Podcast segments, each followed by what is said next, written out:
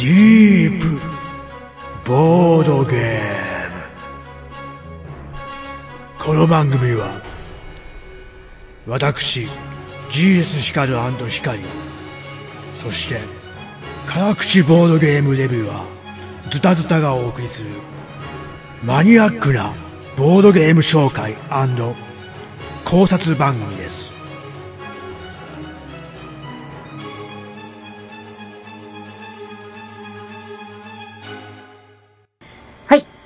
ディープボードゲーム第6回というわけでね、えーっと、まあ、順番に来てるので、今回は偶数回ということで、えー、軽いゲーム、軽いゲー会ということになります。で、えー、まあ、紹介したいのが、マルコポーロの旅路、またはマルコポーロの足跡と呼ばれているこのゲームですね。えーっと、まあ、世間一般では重いんじゃないのかっていう話もあるんですけど、まあ、マルコポーロは軽ゲーですよね。軽ゲーですね。はいはい。軽げです。はい、そんなわけで、えーっと、いつものズタズタさん、はい。はい。と、えー、もう一人、今回は、そのね、カルゲという、言わしめたね、タージで、流行らした、もう、張本人とも言えるね、方が、今回、えーゲストとして、来られております。はい、えっ、と、ひまわりさん、じゃああ自己紹介、お願いします。あの、ひまわりょうです。まあ、とりあえずマルコ・ポーロ、なぜか永遠とやってしまっていたので、はい。うん、なんて言えばいいんだ、これ。ひずまわりおさんがやるから、うんみんなもやっちゃうそうですね。はいはい。そんな感じでね、えっ、と、多分、今年、タージのゲーム会で、一番遊ばれたゲームなんじゃないかと思いますね。その遊んだゲームの中で、ほぼ、もう、毎回のように必ずひまわりさんが入っているという。ね。タージに来たら、マルコポールやんないと帰れないみたいな感じでのゲームです。はい。それでは、えっと、まあ、どんなゲームかっていうのを、紹介の方、津田さん、お願いします。はい。発売年は、まあ、2015年ですね。えーニュルンベルクです。はい。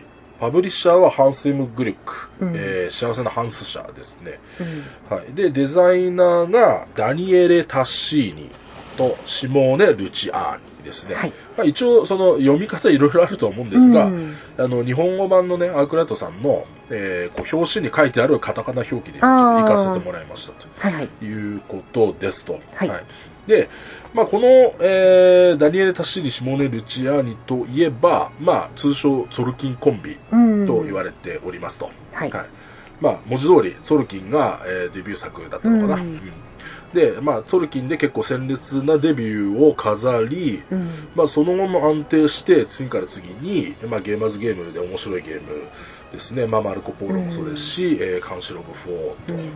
で、あと、あの、まあ、こうコンビはちょっと変わっちゃうんですけども、うんまあアッキトッカっていう、あの、チームの4人組なのかな。そこから2人入れて、はいはい。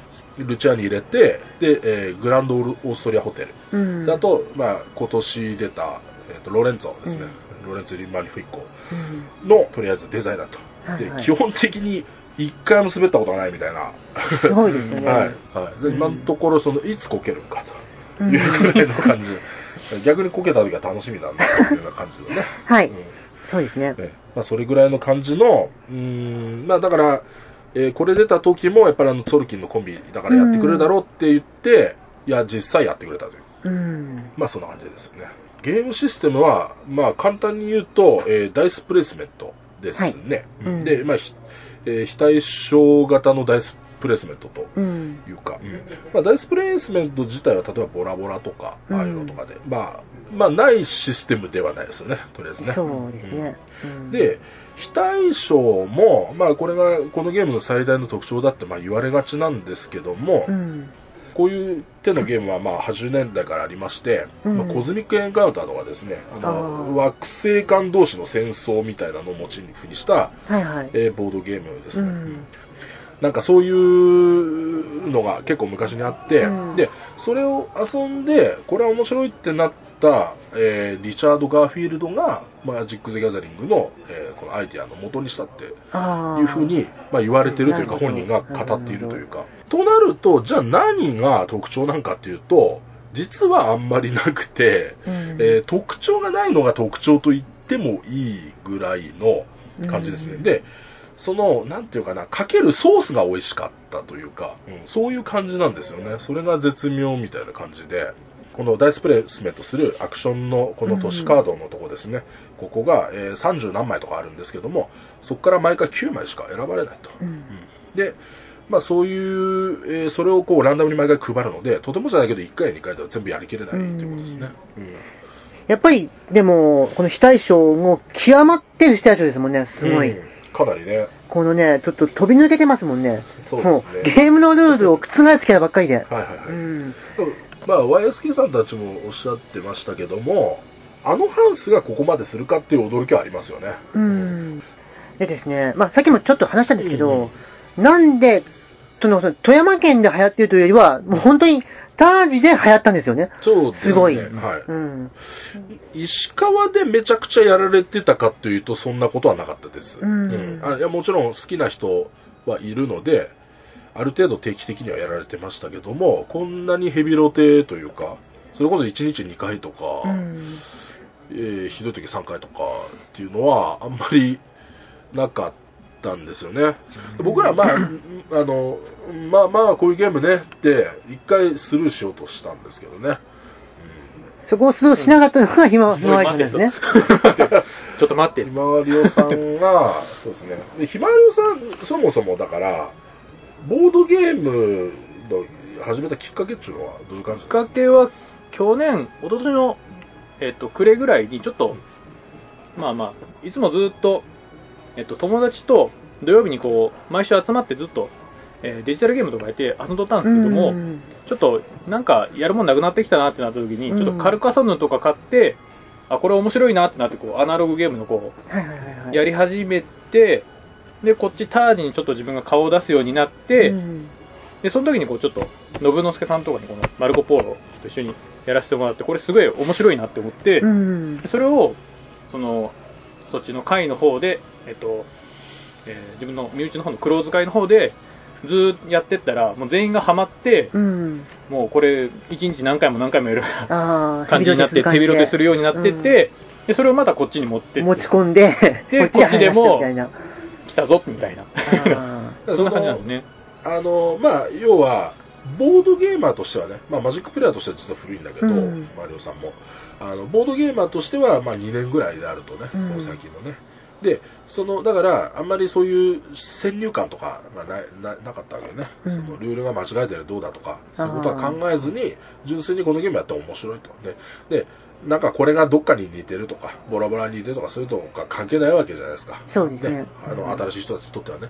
これ面白いぞっつってガーってヘビロテして、で、それでタージにこう割れるようになって、じゃあ、ひまわりおさん何好きなのってなったらやっぱり、マルコ・ポロ好きですねってなって、ああ、じゃあ僕らもじゃあやりましょうかと。最初は付き合いみたいなうん。感じで、接待みたいな。感じで、まあ、こういうのやらせといて、まあ別のゲームにいろいろ移行していこうかというような感じだったんですけど、そうやってひまわりさんを接待してる間にですね、だんだんこのマルコ・ポーロのな麻薬のようーな、うんずーずーと。常習性、た常習性ですよね。うんうん。だから、なんか最初は、ひまわりさん付き合って、スパスパやってたのが、なんかやめられねえぞ。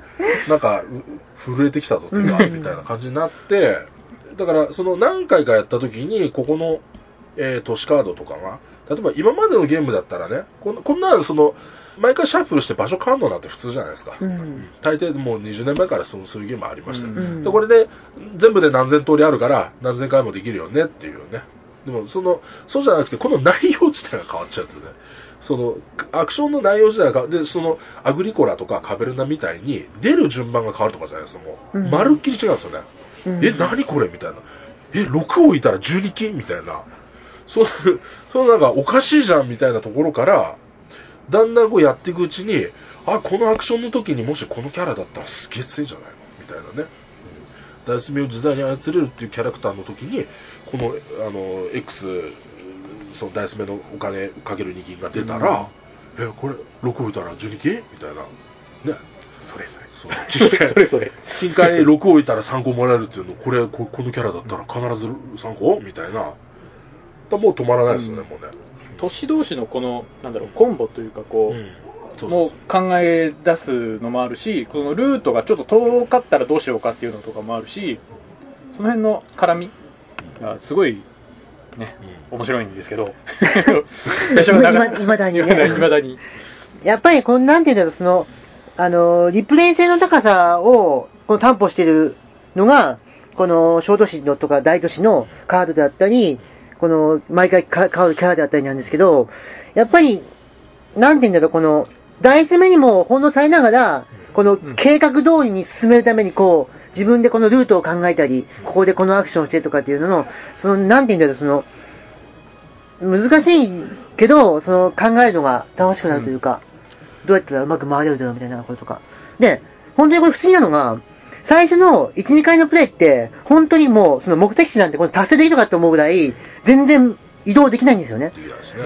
ゲーム慣れてくると、目的地全達成は当たり前、9件叩き切りは当たり前で、あとはどれだけ契約体とかで点数取れるかって話になってくるんで、そこ大事ですよね。そうですね。まあ、休憩立て切り当てり前まではさすがにちょっと厳しいけど、うんまあ、発見とかで終わることもよくあるんだけど、まあ、とりあえず目的地全達成はほぼほぼうん大体できるし、まあ、もしくは例えば1箇所回れなかった人とかでも、絶対なんか、金、金とラグダン6個ずつ置いて24点とか、うん。なんかそういう他に、あの、えなんで契約数11枚とか、必ずそういうことで取ってくるんですね。うん。もうだから80点超えないと絶対勝てないので、うん。そうですね。まあ、そういう感じで、えー、だんだんなんか、おお、お前そうやって来んのかみたいになって、よし、こっちも、となって、で、このキャラでこの配置で、こことここがあれだから、こうやってコンボしたら、強えぞ、とかっていうことを、だんだん分かってくるんですね。覚えるというか、うん大都市のカードあのカードもそうだし、キャラクターの、その、えー、なんていうか、能力も覚えてきたら、だんだんうまくやれるようになって、ね気がついたら、ハマっちゃうという、毒牙にかかっちゃう。だから、1、2回目のプレイはそんなでもなくても、だんだん分かってくるごとに、どんどんどんどん面白さが加速していく感じはありましたね。あと最初の頃、タージの方でやった時は、こう、なぜかタージメンバーの人はみんな、まあ結構、まあみんなでもないんですけど、こうこの契約ををひたすら回した方が絶対強いじゃんっていうのが、なぜかあったもので、旅しない旅しない人がうん多かったもので、自分がひたすら旅したい人だったので、逆にこう、うまい具合にこう、噛み合いだし、うん。で、じ自分ちのクローズがやると、旅したい人ばっかりだったんで、うん。こっちでやるとなんかすごい生き生きやれるって思う。のびのびと。のびのびと、のびのびと旅できるって思いなライバルいないいない感じに。そうだね。あの、えっ、と、最初にでもネット上で言われたのは、ちょっと契約が強いんじゃないかっていう話。うんまあ、それはそうですよ。ほあの、最初の頃っていうのはみんな下手くそなんで、その、だから旅をうまくできないんですよね。えーだって、5ラウンドしかないのに1回ずつ旅したら、うん。5, 個5箇所しか都市回れないんだもん。そんな絶対目的なんて達成できないので、うん。ましてや9件立てきりなんてね、あと4回どうすんのって話ですよね。うん。うん。まあ、その4回どうすんのっていう方法がだんだん分かってくると、まあ、なんなら黒召喚まで11件立て切りとかになるんだけど、あまあ、それが、だから分からないうちは、単純にこの契約をね、リソースを得て契約を取って、で、達成していくと、こう純粋に加点になるじゃないですか。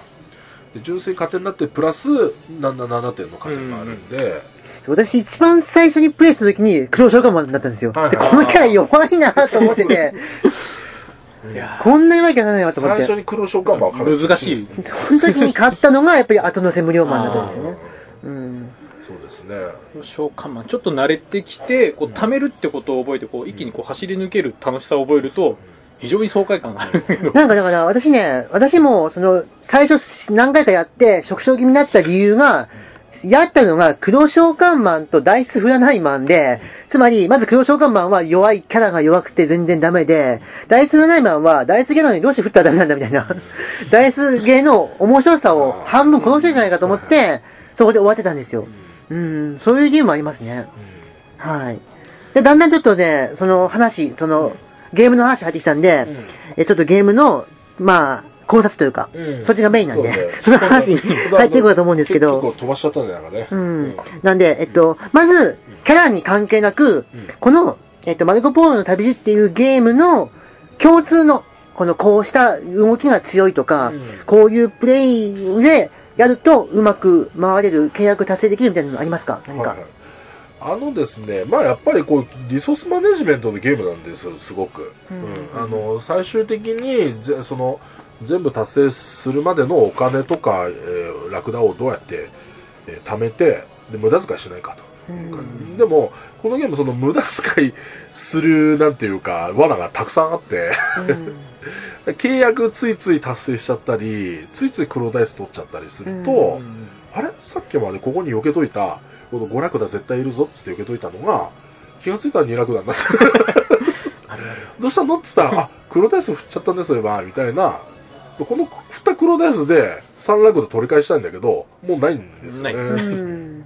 でみたいな感じで、こう、ついつい、こう、なんていうか、どんどん、1回のつまずきがどんどんそのままね、こう、雪だるま式になっていくみたいな感じになっちゃうので、まずはその冷静に、あんまりその決めつけないで、計算することから始めた方がいいですよね。普通のことなんですけどうんうんうん、当たり前だけど。いや、ただ、よくあるんですよ。やっぱり、あの、これやっぱ3ラクダ払って黒ダイス振ってから考えるゲームだ、みたいな感じになっちゃう人たまにいるので、ちょっとそれは危ないですよね。あの、まあ、それガンガンや、たまにやっててね、すごい強烈なんで、そういう人がどんどん、あの、うんまあ、渡乗せ無料マンとかよく起きやすいんだけど、まあ、6置いて、あの、6ラクダ取って、で、また黒ダイス、で、それがまたでかい目になってとかって、できやすいんだけど、それは、まあ、あくまでそのキャラのそういう能力があるからなので、うんえー他のキャラでやろうと思うとお金払わないといけないのでね、またうん 6, 6金とか。えーなので、まあ、とにかく目的を、えー達成するまでにちゃんとリソースを稼ぐと。まずここが重要なところですと。うんで、当たり前だけど、他の人にラクダを取られたらお金を稼いで、で、お金を取られたらラクダ稼いでみたいな感じで、こう、なんていうか、互い違いにこうやってってバランスよく取れれば、うんまずいいと思うんですよね。で、お金、結構ね、みんな、お金、その、散歩移動したい、例えばここの、えー、カラコルムから北京に、うんこの散歩移動するときに、結構みんな最初の愕然ポイントみたいなのが来るんですけど、うん他の人に最初に移動されちゃったと。そしたら3を上乗せすると15金いるんですよね。まずいきなりこれ15金と3ラクダいるんだけど、もしくは20金と。か、みたいな感じで。で、これが、なんかいけなくて、ここで停滞しちゃう人は最初、初プレイだとよくありますと。うんで、お金の稼ぎ方なんですけど、例えば、5個ダイス振ったら、まあ1位ぐらい1個出るでしょうと。ね。で、その1を、あの、5金のところにね、他の人に置かれた後に置いても、1払って5返ってくるから、差し引き4金。ここはでかいんですけども、それで終わっちゃうんですよ。だから大抵の人はその4金の収入だけで、うん。やっべえってなるんうですよね。ん。ここの5金の取り合いっていうのは結構、移動に関してはすごい肝になってるところなんで、うん。それとこのダイスを捨てるっていうのも結構重要で、うん。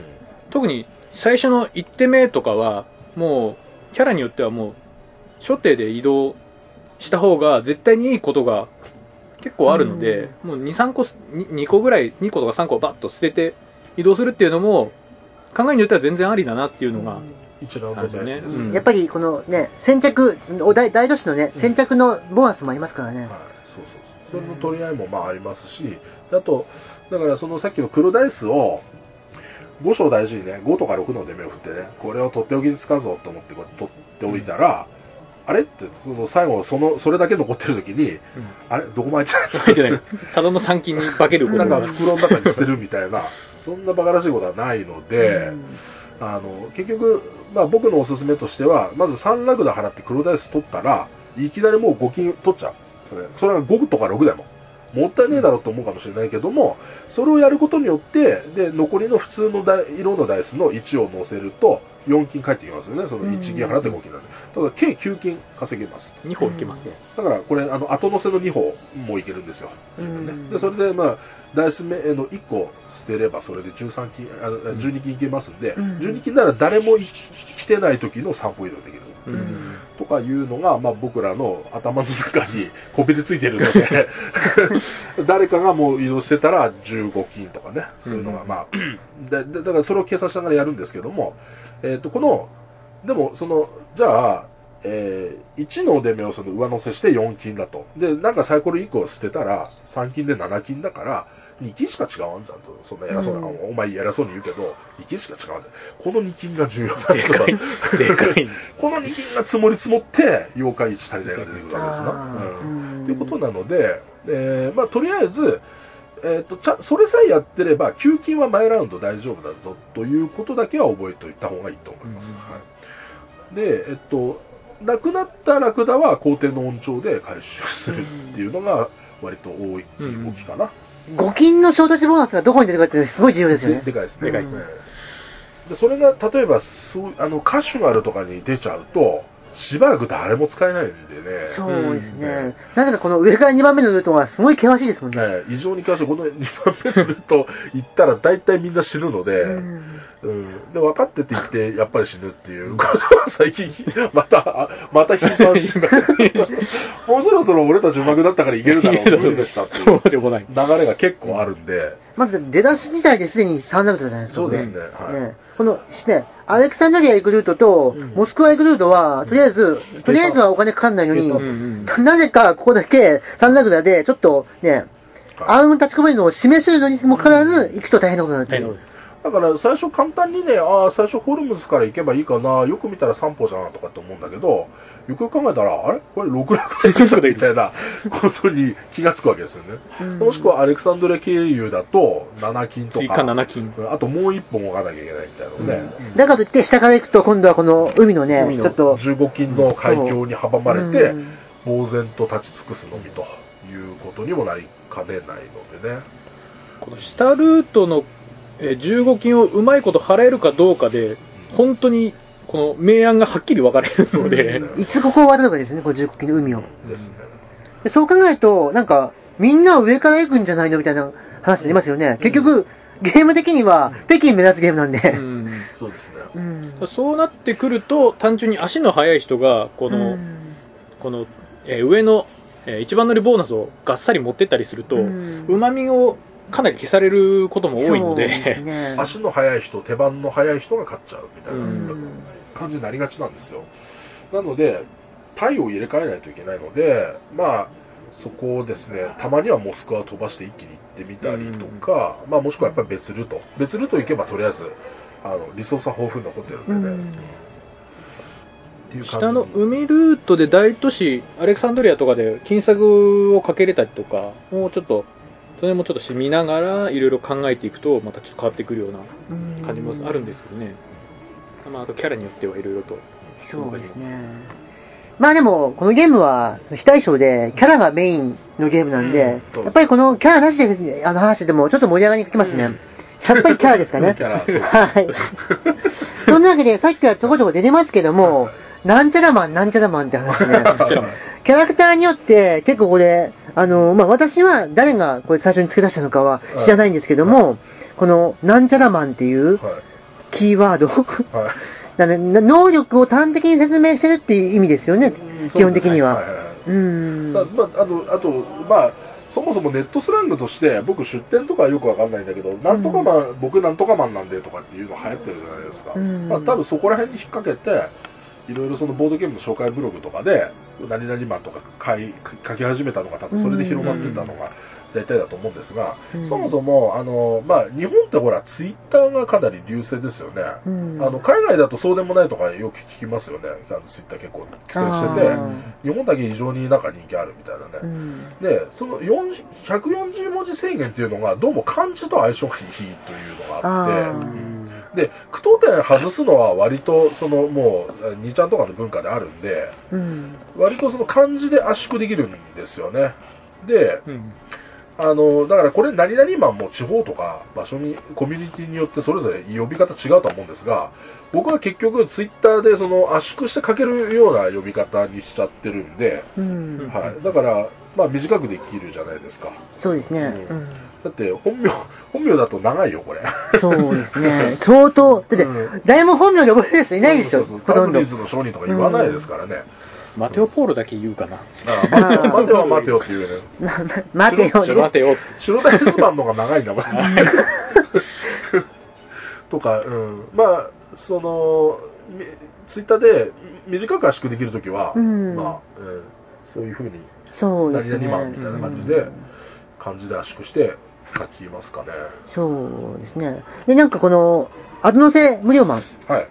の、なんかすごい短縮して、ただ乗りマンっていう人もいるんですよね。そうですね。ただ乗りマンも結構多いかな。うんあどうせサクサクマンみたいなこと言う人もいるし。アドノセさんとは全然違う意味ですよね。何がサクサクだって話になりますけど。でも、あの、ほら、む、す後乗せ無料マンは最悪僕無料マンとかって書き始めるんで、あーうんあのすごい無料マンはかなり短いんですよ。うんだから、うん。でも、これ、名前で言うと、小敷マンかわいそうですね。小敷マン。でも短いんでね、すぐ。すごい便利。おこぼれマンとかが一応ちょっとマイルドなのかな。あ大概でもそういう系になっちゃいますよね。うん別におそらくこれ、おお恵みをもらってるわけではないと思うんですけあ。ど。逆逆ですよね、多分ね。商人、なんか商売してるんでしょうね。うんおそらく。その、まあ、キャラクターなんですけども、えっと、とりあえず好きなキャラクター、皆さんあると思いますんで、一人ずつちょっとね、好きなキャラクターにつついての熱い思いを語ってもらうと思うんですけど、じあ、ゃあ、えー、ズザザさんから、僕ですか？はい。僕ね、好きなキャラクターいっぱいいるんですけど、でもなんかね、ワープマン好きなんですよ、結構。ああ、オアシスからオアシスへと一歩でワープするってですね。うんで、これね、好きなんですけど、はっきり言ったらあんま弱いですよね。弱い、弱いっていうか、まあ強くない。強くないっていうのが、は、うん。最弱まではいかないんですよ。いかないんですけど、まあ、とりあえず、ネットの評判もおおむねあんまよよろしくないですよね。で、大体、最初みんなこのキャラ取ってね、わあ、なんか3金も収入あるよと。これ5ラウンドあるってことは15金も他のキャラクターより多いじゃん。すげえとかって思うでしょ、うん、でも、散歩移動でワープしまくってたらあっという間にお金なくなるんで、うん気がついたら無一文マンみたいな。でもこの、うん。で もこの、この、ワープマンもうん、このねうん、なんて言うんだろう、みんながラクダとか払って一生懸命移動してるところをうん、一気にその、その移動コストに関しては無料で飛び越えていくわけじゃないですか。うん。すごい強いキャラだなっていうイメージがあったんですけどね。はい。うん。あの例えばね、僕がね、あのまあ、さっきの項目で言えばよかったんだけど、うん。僕の必殺技があるんですよ。サマルカンドブーメランと名付けているんですが、うん。えーっとですね、まあ、この、ベネチアから2歩で行けるサマルカンドという場所です。さっき言った、その 2, 2列目の、上から2列目のうん一番険しいところの入り口です。はいはいはい。で、入り口まではそんなに険しくないんですよ。うんこのサマルカンドからカシュガルに渡る時の極楽度が異常にかかっちゃってうんうんうん、誰も行きたがらないんですけど、うんなので、一旦サマルカンドに行った後に、えーバックして、バックしてホルムズの方に行くっていう、まあ、やり方が一応あるんですね。で、まあ、これが、あの、なんか弱くねっていう話なんですけど、うんあの、まあ、もちろん、サマルカンドに置いてある、その都市のカードが弱かったら、それはしょぼいですよ。その単単にその、もうそれこそバック踏んでるだけなんだけど、うん。でも、ここに、例えばそのダイス目かける2金とか、すごい強いアクションがあったりすると、うん。すごい強いアクションがあるのにみんないけないから、独り占めできるんですよね。うん。でそうなると、その不利だった分を十分取り返せるので、で、そのお金を使って、ずっとこのカラチの方行って、うん。うん西安行って北京とかって、で、案外結構これで1位取れたりするんだよね、その北京までの。ううん。んだから結構行けたりするので、で、その、このサマルカンド行って、カシュガルに行かずに、ホルムズの方にバックすることを僕はサマルカンドブーメランって言うんですけど、あそうは言ってもサマルカンドに行くまでに3落だ。で、サマルカンドからホルムズ行くまでに3落だということで、言うても大変じゃんという話になりますよね。ーうんところがね、ここで、ワープマンが素晴らしい動きをするわけですよ。これベネツィアからね。あえて一歩目をモスクワの方に行って、こっから、ワープして、ここに行くと、なんとゼロラクダで行けると。いける。で、出るときは別にホルムズに行かなくていいんです。こっから、また、こっちの方に出て、西安に行くとか、でまあ、高知の方に行くとかですね、まあ、いくらでもやりようがあるので、うんまあ、こういうやり方もありますよということですね。だから、えー結構、こういう細かい技、コマテクがね、使えるんですよ。うんで、別に普通に行ってもいいんですよ。例えば、初期契約タイル。うんまあ、一つ、異常に強いやつありますよね。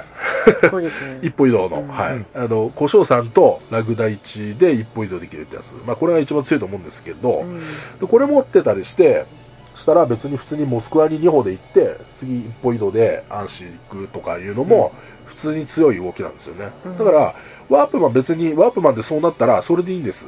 うん全くワープしてないじゃんって話なんだけど、あ3金多くもらえるマンなんですよ、その頃は。うんうんーそうですね。で、この、こいつのし、こう、最も光るのはカラコルムに行った時です。ええで、カラコルムに行った時ですね、この一歩出た後に、この5金か3ラクダ払わなきゃいけない、この2択をワープで回避。うん そしてすぐ北京に行く。うんうんまあ、なんだったら西安から先にとか言ってもいいんだけども、素晴らしいね。これ、だから言ってみればそう、こここで5金か3ラクダを稼いでるようなもんなんですよ。うんうんこういう能力の使い方とかも場合によってはできると。えっと、これ、うん。逆モーションから言ってもいけますね。うんこうやって、西安行って、北京行って、こっからこうとか。うんで、こっちも行けるし。遠くに飛び捨てないと。そうそう。近くでは。近く、近くでワープして、こういうようなところをポンと飛ぶみたいな。うんうんまあそういうような感じのことをできるので、結構、あのー細かいテクニックが効きますね。はい。確かにでも、そうですね、あの、オアシスからオアシスで、そこの間にコンスタントなんてこれだけですもんね。そうなんですよ。うん、で、だからね、あの、この3金毎回収入あるでしょ？だから別に無理してワープしなくていいんです。ううんんあのワープコストかかっちゃうんで。あだから、たまにだけ、ゲーム中1回か2回だけワープしちゃえばいいんですよ。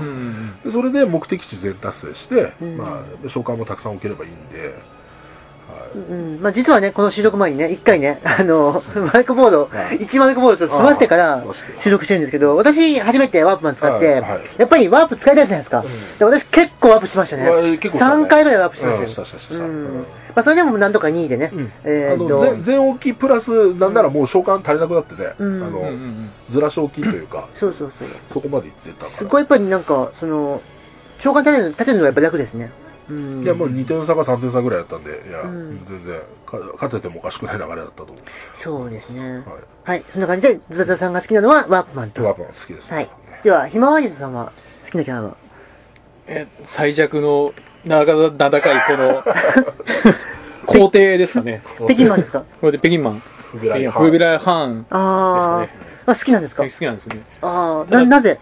いや、なぜと言われても、まあ、そもそも、他の人と、ワープマンちょっと例外として、うん移動が被らないんですよね。まあさっき言ってたように、自分でスイスイ動きたいと。スイスイ動きたい。自由に。ただ、うんこの、好きなんだけども、こいつを選ぶときは、盤面をよく見て、うん。本当によく見て、こう、いけるかどうかをしっかり判断してからじゃないと、絶対に踏みません好きだけど、ちょっとね、あまりにも勝ち目なかったら取らないと。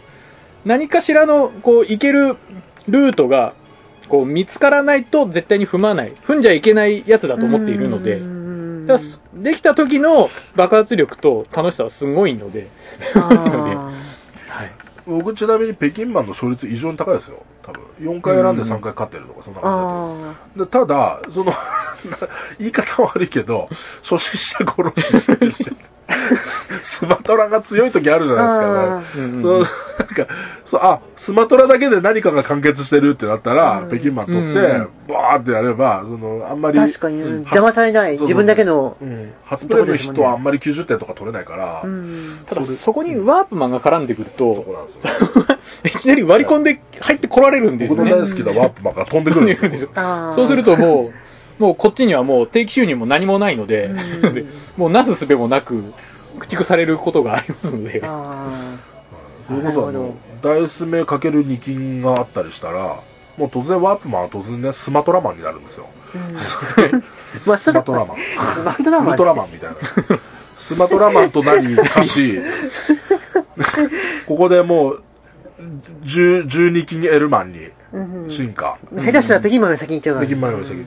で、北京マンがだからほら、聖夜とか行っちゃって、うんなんかもたもたしてる間に、スマトラマンになって、スマトラマン80になって、80 12金をずっと2、3ラウンド取り続けるみたいな。で、それをやっちゃうと、コーチのこの渡航費も簡単に出ちゃうんで、で、こう言ってこう言ってこう言ってって結構美しいでしょ、ううんん。北京マンってこうやって戻ってきても北京に召喚あるんで、うんなんか、なんか戻ってきてもしょうがねえなとかってなっちゃうんで。んあと、北京マンは、そもそも、あの、なんかもらえるとかいうものがないので、うん最初にいきなりスマトラに入ってしまうと、もう出るのが非常に大変なんですよね。なんで、何かしらのここで出る方法を見つけて入るんだったらまだいいんですけども、そういうんだったらまだ、他のルートで、普通だったらなかなか寄れないだろう。アランシュとか、カシュガルとか、その辺に美味しいものがある時とか、その辺を通って、少し戻ったところでなんかコンボが組めるようなものがあるかどうかをちょっと探しながら、やってって自分なりのこうルートが出来上がると、すごくいい旅ができる。なるほど。せせやにハテナがあったりすれば、うんそうですねまあ結構強いかなとうんありがたいものがありますね思いますね。うん拡張入るとまたちょっと変わってきてるんですよね。上手い人すもうだけでやると勝てない。なかなか勝てで、ない。まあ、ひまわりさんは、じゃあ、まあ、ナコルルが好きだと。そういう、そういう、あの、格ゲーで青丸のしゃがみ体験入れて、一撃で7割持ってかれるってやつ どうしようって言って。一番、あの、バーチャで言えば、シュンディみたいな。弱いけど好きって感じですね。そんな感じですね。格ゲー。ハマるとかっこいいみたいな。ハマると楽しい。まあ確かにね、北京マン好きで北京マンで勝ってるとか言ったらかっこいいですよね。うん。うん。はい。最後私なんですけど、まあ私全キャラまだ使ってないので、なんとも言えないところはあるんですけど、今まで使った中で言うと、ちょっと、まあ月並みですけど、指導ダイスマンですかね。ああうん。ちょっとね、お僕、ベテラン二人が弱いんじゃないかな盛り上がらないので、ちょっと安心しました。あの、まあ、なんでかっていうと、私ね、あの、まあ、前から話してるんですけど、うんマゾイゲーム好きなんですよね。はいで、あの、私の好きなゲームの一つに、マカオってあるんですけど、はいあれって結局、この契約タイルみたいなのをうんどんどんやってきて、毎ターン毎ターンやってきて、それを一生懸命達成していくっていうのが、結構苦しいけど辛いゲームなんですよ。で、ストライスマンは、辛い。あ れ苦しいけど苦しい。辛いだけなんだけど相当まだですね。苦しい苦しいでいいんですよ。だから、で、あのー、ストライスマンははい、その苦しい要素2つからされてるんですよ。うん何かというと、まず、ダイス目が悪くて、あの、リソースを多くもらえることがない、ほぼ。ほぼない。ダイス1本多いから、6個振らなきゃいけないから。かつ、毎ターン、毎、毎ラウンド毎ラウンド必ず、あの、契約が振ってくるから、それを達成に追われるっていうので、うん。シドダイスマンが結構好きですね。うん。なんか、そっか、ちょっとそういう、クロックかかってる感みたいのが出ちゃうんだね、こいつがいると。そうですね。なるほどね、はいはい。うん。なんかこれ、あの、やらされてるみたいな感じ。うんたまに、あの、初心者とかにこれ進めて、最初開口一番、これ本当強いですかって言われることはすごく多くて、うん。あの、なんか辛くないですか？このゲ、このキャラみたいな。うんまあ、だから初心者とかだったら、本当は後乗せ無料とかそういうの分かりやすいやつやらした方がいいですよね。ここいつはまあ、ダイスを上乗せするのもお金かかっちゃうし、たくさんある分だけ、後半の方になってくると当然みんな取られちゃってるので、結構扱い方は実は難しいんですよね。うん。あと、序盤ってダイスがいっぱいあっても、うん。置く場所がないっていう問題がちょっとあって、ひたすらあのお金に変えるとかも出てきちゃったりするんで、そうですうん。まあでも、でも、要、まあ要はでも、はい。ワーブマンのうん、この参金が、最初からダイスとして何でも使える参金があるみたいな感じでも、上位互換です、うん。そこに関してはね。であと、えっと、2回旅行できやすいですね、こいつだけね。うんあの、黒ダイス1個取っても、まだダメなんですけど、こいつの場合は黒ダイス1個さえ取っちゃえば、白ダイスと黒ダイスを、こう、合体させて、アッポッペンみたいな感じで、ア イハーバシドダイス、ダイスアイハーバクルダイス。うん。2回目の旅行、みたいな感じで、うんこの人は結構2回目の旅行もやりやすい。うんあと、契約が降ってくる関係上、えー契約も達すあの達成数が多くなりやすい。そうですね。だから、私、シドダイスマン使った時に、やっぱり、一方以上のシドダイスがどんどん降ってくると、すごいなんか脳汁で出るんですよね。すご。い、すごいね、うん。うん。あと、黒ダイスいっぱい降ってくるのもまあ悪くないかなとは思うんだけど、うん。一歩移動の契約タイルがガンガン降ってくると、本当に加速度的に強くなるんで、それはありますね。ただ、あの、リソースをただ得る手段はやっぱり自前でやらないといけないので、うん。そういう部分ではやっぱりちょっとピーキーというか、扱い方がやっぱり難しい。ちょっと上級者向けですね。うん強いのは強い。ただ上級者向けであるだから、好きなんですよね。うん逆に、一番嫌いなのはうん、私はダイス振らないマン。と。ああ、はいはい。はいあ前も話、ちょっとささっきも話しましたけど、そのダイス振って一喜一憂するゲームなのに、うんみんなた、ね、ラウンドの開始時にダイス振ってあーとか言ってるのに、はい。なくていいってどういうことだと思って、楽しみ一個なくなってるんじゃないかと思うんです、うん。私はね、はい。思っちゃうんですよ。うん。あの、で YSK さんのポッドキャスト、ちょっとね、この間聞き直した。うん。で、YSK さんもここを言及してましたね。あの、うん。多分、デザイナーは、まあわかんないけど、想像だけど、絶対これ入れてやろうと思ったんじゃないかなって。あうん。だって、こいつだけむちゃくちゃでしょ、うん。書いてあることが。それ置くときに好きなダイス目にしていいよって、めちゃくちゃどころの先で、で、それでいてリソースとかは別に、ね、うんなんか、得たりするわけではない。うんでダイス重ね置きするのにもお金かかっちゃうんですけど、もう、でも不思議とこいつが強いんですよね、やっぱりね。やっぱりその強い理由っていうのが、やっぱりここにもう特化しますよね、はいはいこの。そのこれはもう金の延べ棒の、金、金のね、はい55の台数ですね。これの一歩移動。だから、えーっと、結局い、例えば旅だったら一歩移動するにしたって、やっぱダイスは2個置くわけですよね。うんで、誰か人がいなかったとしても3金払わなきゃいけなくて、うんダイス2個で3金払って一歩移動うんなわけですよね。で、これって、ダイス3個なんで、さっきよりも1個追加されてるだけ。うんよ余計には支払ってるのは、ワーカー1個分だけなんですよ。ワーカー1個分だけで、どうして金の延べ棒3個と、うん。あの、お金ただっていうのがくっついてくるのっていう、それで考えたら異常ですよね。一歩移動と、ここの違いがあまりにもすごすぎる。フラナイマンは契約の達成も結構楽ですよね。はい、はい。で、得点高い契約の達成がやっぱり金がたくさん。金がすげえ簡単なん入るから。ううん。んこいつ、あの、黒ダイスをもらってきた時の、この期待、期待値というか、なんというか、この価値、黒ダイスの価値が他のやつよりも、かなり高いでかいんで、うん黒ダイス持ってきて、あの、1、1は最悪いいけど、2とかね、うんとか振った時の、なんか目も当てられないか。感じが全くないんで。私さっきのワープマンで黒ダイス売ってきて、持ってきて、ほとんど1。うんほとんどいっちゃったね。振っても振っても。ラクダガメって黒ダイスをがっつり取られる体側固められると、うんかなりきついので、そうですね。まあそんな感じで、はい。え ちなみにうん、えーズルタさんは、はこの中で、できればあんまりやりたくないなってキャラいますい。えー、やりたくないキャラ？盤面に限らず。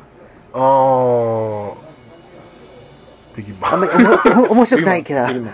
北京、北京、まあで、面白くないというか、辛いよね、北京。あ、で、あ、これだ一番嫌いなのは僕これです。ああ、の小じきマン。小じきマン。あの、なんか、受け身じゃないですか、すんごい。人に左右さされすぎですよね。うん人で、なんかね、あの、よくね、こいつ、このフラダイマンと相性がいいってよく言われるんですよ。この人が。こうんの一緒にいるとね、強い。まあ、確かにそうなんですけど、例えば、フラダイマンってよくこの、えー、皇帝の音調を6で閉じがちですよね。うんどうせ何振ってもいいわけだから、うん6で閉じがち。だから他の人のあの邪魔になるんでね。でそうなると自然的にこの市場に流れますよね。うんこれ、おありがとうございということで、古事記マンがう潤うと。うんね、そういうような図式は出来上がるんですけど、で、しかも、このフラダイマンの必殺技って、このね、今言った金、金のその、一歩移動、うんでこれをガンガンやってくれるから、金もいっぱい金がどんどん入ってくる。はい入ってくる。ううわうわじゃないですかね。でところがね、なんか、全然そういうのやってくれない人。なんか、フラダイマンやってんのに、なんか大都市のアクションとかばっかりやったり、なんかここばっかり、この契約ばっかり取られたり、なんか竜使ってるのに勝利権使わないみたいな。そうそうそうそうそう。で、あの、4人、あの、3人プレイならいいんですけど、4人プレイなのに皇帝の音調ばっかりみんな使いやがって、みたいな。うんとっとやがってなんだなんですけど、で、なんか、ゲーム終了時までに、あんまり出してリソースもらえなかったああ、ありますよね。なんか、逆に締めてくる人とかいますよねうん。小じきマンいるからうん、なるべく自分が落ちてもうん、小じきマンも落としちゃったみたいな。そう。うんあの、あの、故障、あの、故障に5を置くのもみんな大好きじゃないですか。ね。うんだって、あの、布袋にダイス目1個捨てたら3金なわけですよ。でこれ、ここに5を置いたら3個賞と2金で、うん1金少ない代わりにすげえいっぱい来るから、うんこんな強いとこないですよね。でも、これもなんか、みんなあんなに好きなのに、いつも。なんか、小じきマンがいると、なんとなく、なんとなく 躊躇、躊躇する。躊躇、なんか、なんか起きたくないみたいになっちゃうんですよね。うんついつい、なんかね、やっぱり、うん、なんか、まあ、ここの小じきマン勝たせちゃうんじゃないかな。実際、ザルだと本当強いんで、信じられないぐらいリソース。だから、旅とかも結構してきますよね、これね。リスあの、うんラクダとかもいっぱい増えるからね。うん特に3人プレイだと、皇帝の王朝でラクダが来るんで、うん4人プレイよりもラクダ来やすいんですよね。強いですね、3人の方が。だからか強い。ので、結構。で、白ダイスマンと小じきマンの契約枚数争いになったら、大体白ダイスマン負けます。あ大体やっぱりリソースが多い方がうん強いので、こいつはやっぱり初戦で契約が降ってくるだけなんで、うんそして、誰も拡張のキャラ上げなかったですけどはい、拡張のキャラどうですか？拡張のキャラ四人います全部強いと思いますよ。全部強いと思います。あの、えっと、なんだろうな。とりあえず、こいつもね、この大都市のカード6枚来るやつ。うんこれも、あの、選ぶときにちゃんと見れるので、よくルールブックを読むと、うんちゃんと見れるんですよね。で、ここれは例えばそのダイス目かける2とか、あの、金、金6置いたら、ん。金3個バーンってくるやつとか、布4、6置いたら、布3個バンバーンってくるやつとか、あんなんいっぱいあったら、そう、勝ちですよ、もうほとんど。うん、多分こう、こういった、あの、この、なんだ、カウンシルというか、この軍勢みたいなやつ、うん。なんとかオードとかやつ、こいつよりも下手したら強くなる時があるので、ああの、もちろん、その、この大都市の引き次第ですけど、あの、十分強いと思います、こいつも。うん、で、やっぱ、コカチ姫ね、みんなのアイドル、うんコカチ姫。ーこう一点。コカチン、コカチン、コカチン、コカチン、コカチン、コカチン、コカチン、コカチン、コカチン、コカチン、コ。はい。はいで、最後、取ってすかえ、はいあ、はい。はいで、えーっと、まあ、この人ね、一人、なんだろう、一人エナショナルエコノミー、ううんん、なんか、自分だけ、自分だけ自動車工場持ってますみたいな感じだけど、えー、まあ、い、なんだろう、多分2とかのクズダイスが一歩以上になるだけで異常生命体ですよね。さっき言ってた、その、フラナイマンがうん3個ダイスをドンと置いて、うんようやく1ポイントできる、まあ、金ついてきますけどそれを、ダイス目何でもいいから、自分のところに1個置けば1ポイントできるって、脅威ですよね。1個で、はいはいはい。で、あの、やっぱりさっき言った、大きいダイス目も残しすぎて、いなんか、木を逸するときあるじゃないですか。うんまあ、僕らでもそれはないことないんで、残ってたら次置こうかなと思ってたのが、ちょっと読みが外れて置かれたりすると、5、6の行き場がなくなったりする時あるんですよ。でも、5、6だろうが何だろうが、ここに置いて1歩っていうのが、うんそそれが1だろうが2だろうが5が、5だろうが6だろうが、安定して1歩移動できるっていうのは、そもそも契約達成するのに絶対ラクダ必要なんですよ。ううんん。だからその故障3、ラクダ1とかっても絶対ラクダ必要なんで、うん案外その契約タイルと、ここの、あの、道、進む時のラクダ足したら、あれ足りないっていうことはすごくあるんで、で、ましてや、コカチン姫、この自分のもう一つの能力で、うんラクダもいくらでも簡単に生成できるので、うんだから、とにかく単純にこれで歩いていけばいいっていうことですね。だから、5回の、えーラウンドがあって、それを5回旅行すると。で、3回そこに置いて3回旅をすると。で、そしたらもうそれだけでもは発見を受けるんでね。てか、その、それも全部使えば10件、10, 10個、10歩進めるみたいな。10歩進まなくていいよみたいな話になるんですけども、異常に強い。で、あの、僕ね、すごいのはこれ一歩移動だけじゃなくて、契約の一歩あるじゃないですか。うん。契約の一歩とこいつの一歩足すと2歩になるんで、うん2歩とかも結構いけるんですよ。刻めますしね。刻うん、でそ、そこであのお金必要ないので、あ。うん。まあ、こいつも異常に強い。ででもなんかジンクスあってね、うん。あの、コカチンマン永遠のシルバーコレクター説というのうが、ん。一時ありまして、全然、なんか勝てない。うん。まあ、理由も分かりやすいんですけどね。80点必ず取るんですよ、コカチン姫大体ね。うんだけど、誰かが90点取っちゃうから、うんやっぱり、普通が一人いるだけで、他が緩くなるんですよね。そう、ほリソース他の人に渡しちゃうんで、うんどうしてもちょっとうん動きやすくなりますよ、他の人も。それもあるし、ここに、自分のところに置いたら、もう結局場にはダイソー置いていないまあわけだから。確かにね。移動とかもそんなにしない、無理してしないので、だから、えっとまあ、とにかくもう一つの効果が、えっと、レア資材2つもらって、ラクダも2つもらうと。で、その代わり、他の人にレア資材何か1つお裾分けするというか、うんストックから。うんだから、だからあの、皇帝の音調の、えーパワーアップバージョンみたいなのを使える代わりに、他の人にも1個ずつあげるから、うんで、なんか、一応差し引き皇帝の音調を自分だけやってるみたいな感じではあるんですよね。うんだけど、あの、絶対にインフレするわけですよ。その周りにその資材を配って、まあ基本的には多分金とかになると思うんですけど、うん金を配っていることによって相手の契約達成数とかが増える。ねで、しかも、コカチームは、その、言うてもここにダイスを置かなきゃいけないので、うんダイスをそこに置くってことは他のところにダイスを置かない。置かないっていうことは、この市場っていうかこのワーカーが緩くなるので、うん置き合いがね。だから、え無理して、例えば移動しなきゃいけないところとかも、コカチ姫の場合は、契約の一歩移動、こいつの一歩移動で、今回旅しなくていいや、みたいなラウンドが結構出てくうるんですよ。んでそうなってきたら、ここずっと空いてるんで、なんか、ああ、ラッキーとかっていう感じで移動する人とか出てくるから、えーだから結論としては、インフレしちゃうので、うん。で、みんなやっぱり海線山線の素晴らしい能力を持ってる奴らだから、そこにブーストがかかるので、絶対その90点いっちゃうみたいなうん。感じになって、ちょっとシルバーコレクター化しちゃう。でも、何回かやると、やっぱり強いので、うん。何も考えずに置いてしまうとちょっとあれなんですけど、やっぱちょっとこう、どうしてもこいつ使うとちょっと気が緩んでしまうというか、うん。というか、うん、他の人とのこの、なんていうかな、この、か絡みというか、差し合いのところがちょっと、でインタラクションを考えずともやれちゃうので、うん考えなくなってしまう。うん。だけどそこも考えて、ここは、このラウンドだけはリソースは渡したらダメだなとか、うんみたいなことも考えながらやっていくべき。うんだから小勝姫とか多分僕契約タイルの一歩移動とかをすごいがめつく取っていくのがいいと、うんうん思います。はい。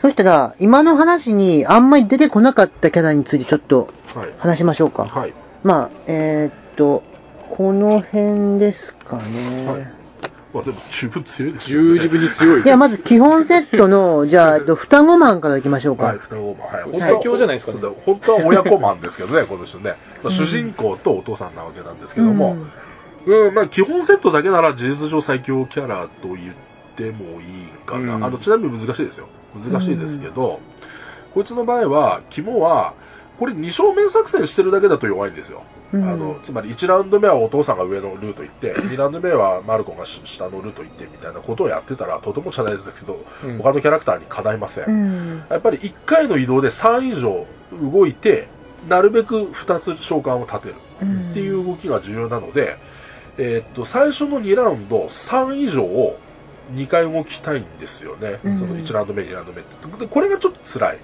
であ他の人に移動されてると、つまり15金必要なわけうで、ん。で、下手したら、なんかうまくデメが出てなかったりして、それ4とかで置かなきゃいけなかったりすると、うん今度それが16金とか17金とかになっちゃうんで、うんそれを2ラウンド繰り返してやらなきゃいけないのが本当辛いです。うん。辛いんですけど、さっき言ったように、こいつはまあラクダが1個降ってきて、最初に3ラクダになったりするんで、うん。その3ラクダをバーンと叩き捨てて、黒ダイス振って、6でのナリションが5金にズバンと置くと。で、あの自分の面出てるやつ、まあ多分1とか出てるはずだから、それを置いて9金稼いでとかって、結構他のキャラよりもがめつくなるべくお金を取って、あとはもうダイス2、3個スポポンと捨ててですね、で、バババッと。で、その、最初にモスクワとアレクサンドリア行く分には、全くお金もラクダも必要がないので、うんとりあえずそんな感じでやっていく。で、1ラウンド目はそれで、それをなるべく引っ張って、まあできればスタートプレイヤーも取りたい感じですかね。でうん次のラウンドで足りない資材、それがラクダなのかお金なのかとかいうの、そこら辺を回収して、で、やっていくと。で、2ラウンドこれ、その 3, 3移動3移動で、モスクワ、アレクサンドリア、えーアダナ、アンシーぐらいまで行くと、相当強いですよ。うん2ラウンド目にしていきなり小都市2つ落としてうる。ん。4件立ててるんで、まあ、あとはその、この海峡を渡らなきゃいけないとかいう問題がいろいろ出てくるんですけど、それがあってもなお強いと。うん大体9件立て切りはほぼほぼ確定ですね確定なので。スタートダッシュがすごい大事なキャラだと。そうですね。あと、この1ラクダっていうのが、えっと、ベネツィアからサマルカンドに行くうん時や、安心にいきなり飛びたいよっていう時に、非常に効いてくるので、うん。初期2ラクダ、プラス1ラクダ。で、なお、まあ、サイコロ振った状態で、まあ、その出目にもよるんですけども、うん。まあ、もうすぐ3とか一歩、3移動とかでもう行ってしまってもいいし、うん。全部ダイスをバッとあの、捨てて。ひまるさん、あの、機械超人なので、ちょっと分かりにくかったと思う。あの、うん 僕が翻訳するとですね、うんあの、モスクワに一歩移動の恩恵タイルとかがあったりするときあるんですよ。その早い者勝ちの。うんうんで、その、こ、ここが一歩移動のタイルがあるとみんなざわつくわけですよね。うんあれなんとかこう有効活用したいな。でも、みんな2ラクダしか持ってないので、うんあのいけないじゃないですか、ここに。はいで、でそれでざわつくわけですよ。まあしょうがないからラクダ取るかってなるでしょ。でところが、唯一ここに一人だけ3ラクダ最初から持ってるやつです。で、最初にバババーッとサイコロ捨てて、ボバーンっつってこう動くと、いけるんですね。こう、ん一気に3都市を叩き落とすことができる。気違いじみた性能うをん出すので、まあこういう、できないことができるっていうのかな、その、あの、みんな1ラウンド目の1手番は2ラクダしかないはずなのに、その3ラクダ持って、初手番とかを迎えられるっていうのが、一ラクダでもすごいやっぱり重要なんですね。重要ですね。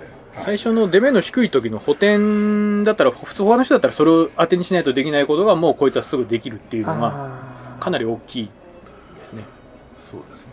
だからモスクワの一度といえば双子マンみたいなところがあります。なるほどはい。そしたら、えー、黒召喚マンどうですかね？これ召喚マン強いですよ。僕何回も買ってますし。あうんあのの、11件叩きっていうのが、もう最初のプレイとかだと本当にできるわけがないって思ってしまうんですよね。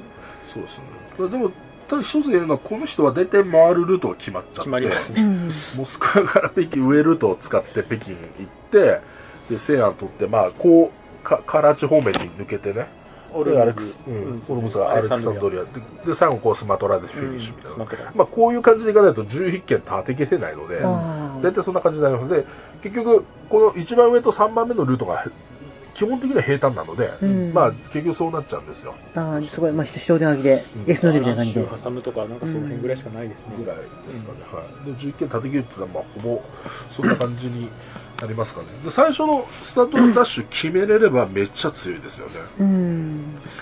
こいつも、まさに、キングオブ、最初に2ラグダしかないのどうしようかな、キャラ、みたいなうん感じで、うん。あの、ここズバッと来たわけですよね、この、うん。カラコルムまで。カラコルムまで来ちゃいました4歩でいけるわけですよ、これ。うんで、4歩、4歩っていうのは12金でね、これ3、あの、3歩移動と、いあの、お金変わらないんです。うんだから、ぜひとも行きたいんですよ。娯楽だと用意するわけですよね。うんはい。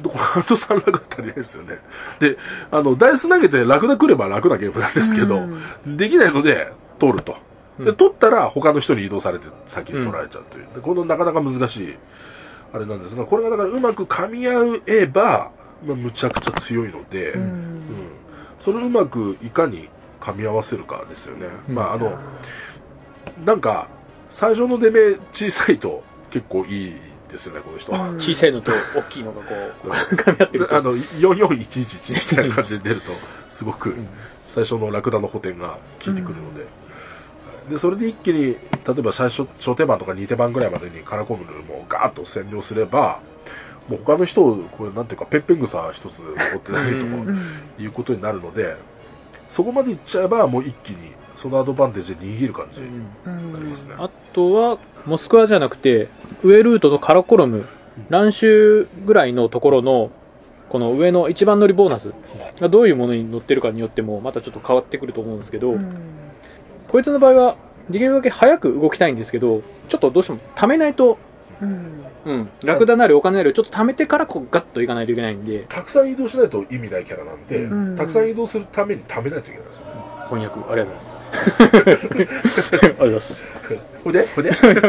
それで、えまあまあ、それでまあ、先にこう、上の方をざーっと打ってしまうと、他の人がこう来た時の、そもそもの旨味がまあちょっと薄まってる。うん。で、なおかつ、行ってしまうと、できればこいつ、先にいっぱい動きたいんだけども、まあ、に、に、似て、二巡、2ラウンド目ぐらいは、まあ、最初のラウンドはちょっとまあ、どうしても、ちょっと溜めてから、ダイス目によってっていうのは、あんまり難しいので、リンゴの一口目ぐらいはかじられてるような状況から始めないといけないことが多いよね、やっぱりね。そもそもこのゲーム、最初に動くのと、後に動くのしか旨味が、まあまあ、後乗せ分があるので、この辺の、さ、どのタイミングで動くかっていう兼ね合いもあ、かなり、ー一番最初に動いて、後乗せコスト払わないか、または一番最後に動いて、次のターンのストップで取るかですよね。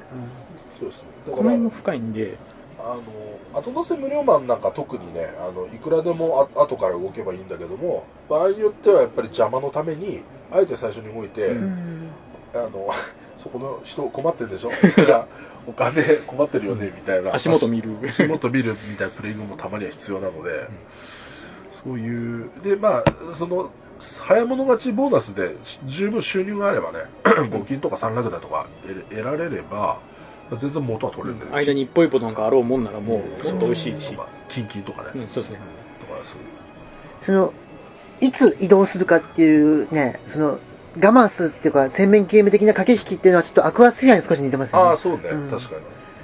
確かに、こいつは一人アクアスフェアなのかもしれない。そうなの？で一人アクアス先に行くっていう選択肢はあんまりない ないのかな。あ、でもまあ、さっき言った条件が、例えばダイス目が少なくて補填があって、なぜかないはずのラクダが来てしまったとか、うんまあ、そういう、えーイレギュラーが発生した場合、先に行く場合もまああります、うんで最悪、なんかね、どうしようもない時モスクワでエンドみたいな時ないああ、ありますね。あるよね。ありますね。すまあ、もうそれはしょうがないと。どうしようもない時あるんですよ、本当に。で、まあ、つ次、二歩移動でここまで行くとかね。うんまあ、しょうがない時はありますね。なるほど。えっ、と、で、あとこの、ミニ拡張のこのキャラ、はいはい。残り、まだ何も言ってないはい。2名をちょっと言いますか。そうそうそう。アルタンオールドと、えー、なんだこれ、なんとかかんとか、うん手動ギ手動員みたいな。まあ、ギフト、ギフトマンですね、通称。ですね。うんはい。で、えっとね、まあ、なんせ、この二人も強いです。うん。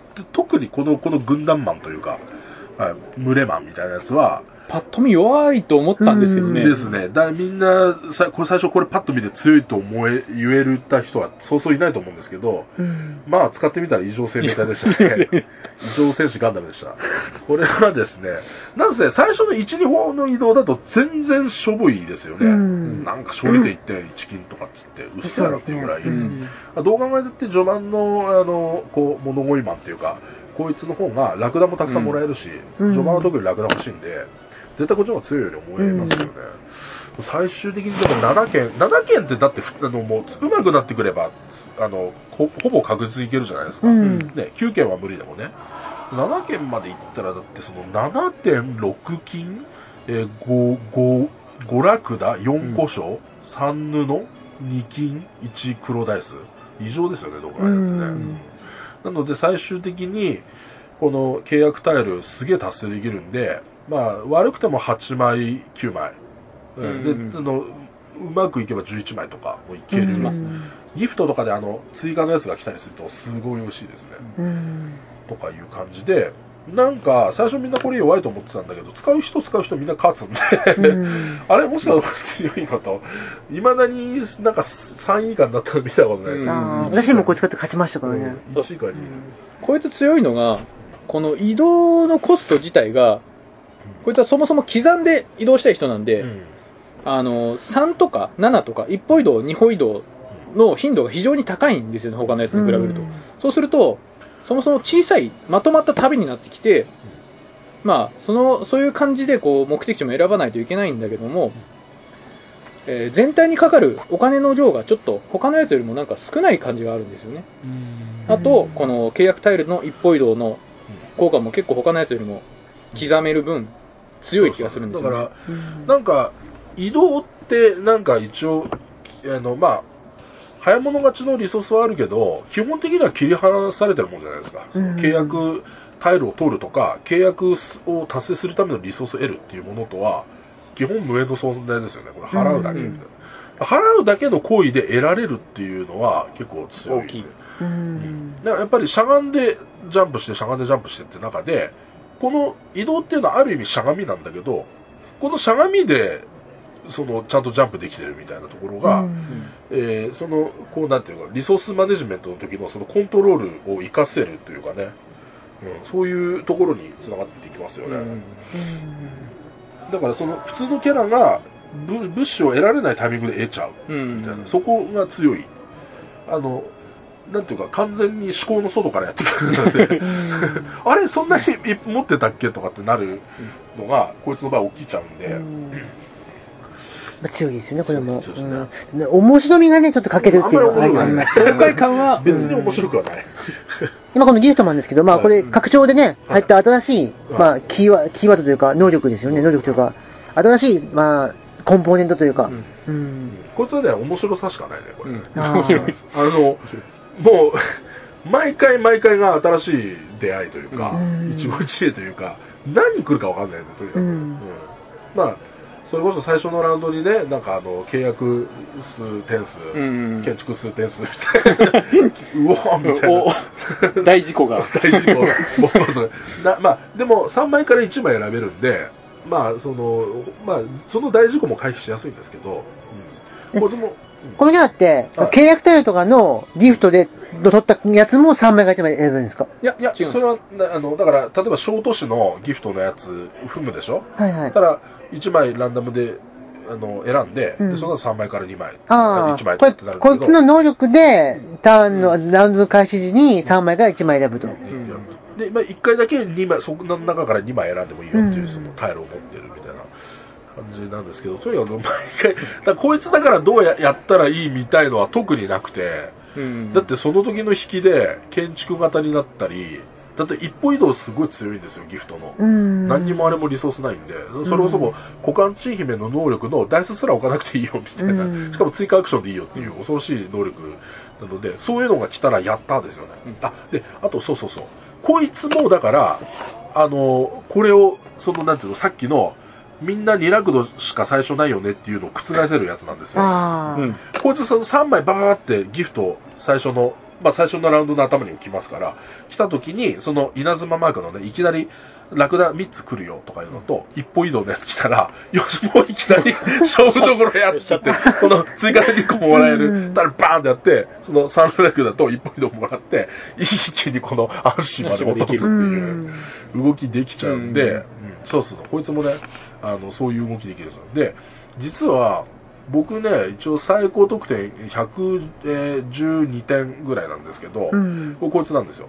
ギフトマン。あギフトマンなんで、まあ、だから、えー、まあ、た多分上手い人がやるとね、120点とかいくらしいんですけど、そうんの他のキャラとかでもね、うん僕そこまでいいかないんだけど、とりあえず今のところの最高得点はギフトマンなので、やっぱり絶対強いはず。噛みあ。合うとね噛み合うとね。この、えっと2枚使えるタイルを最初の頃こう使ってた時にどのタイミングで使っていいかわからなかったんだけども、うん。ただもう、まあ、いいなって思ったら直感でもうパンって使ってしまって、もう結局うまいこといくんで俺ね、ほぼ1ラウンド目。あ 大体。1ラウンド目っていうか、だからその、2つ取って有益なタイミングが来た一番最初のタイミング。うんうんうんだからそれが1ラウンド目だったら使うし、1ラウンド目がいまいちさっき言ったあの、その、建築数、あ点ー数、契約数何もならないと。かと他の何か一つとかやったらしょうがないけど、うん。2ラウンド目にその2つ有益な来たらすぐ使っちゃう。あー。まあ、要は、一番最初が一番リソースもなくてね、大変ですもんね。うん。序盤大事なんですよ、やっぱり、このゲーム。なんで、プエルトリコでも何でもそうだけど、うん。結構ゲーマーズゲームはやっぱ序盤が突き詰めると、うんうんうんうんそうですね。そこは一番揺らぎがないところなんでね。うん。やっぱこいつがいるとこのタイルがこう結構二巡ガンガン回るんで二巡するって考えると、ああ、一歩移動二回引くとか。一歩移動2うん回引く時ありえますねありますよ。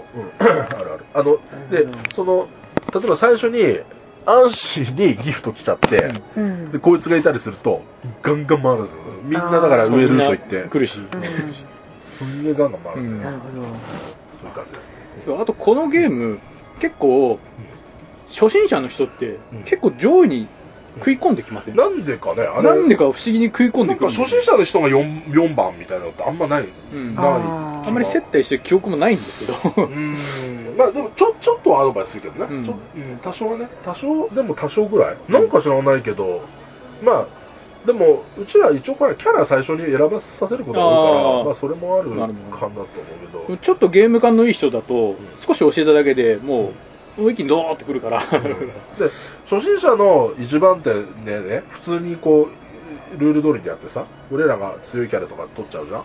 で初心者の一番手で北京マンと黒潮マンしか残ってなかったら死ぬと思うよなんて思う。死ぬ。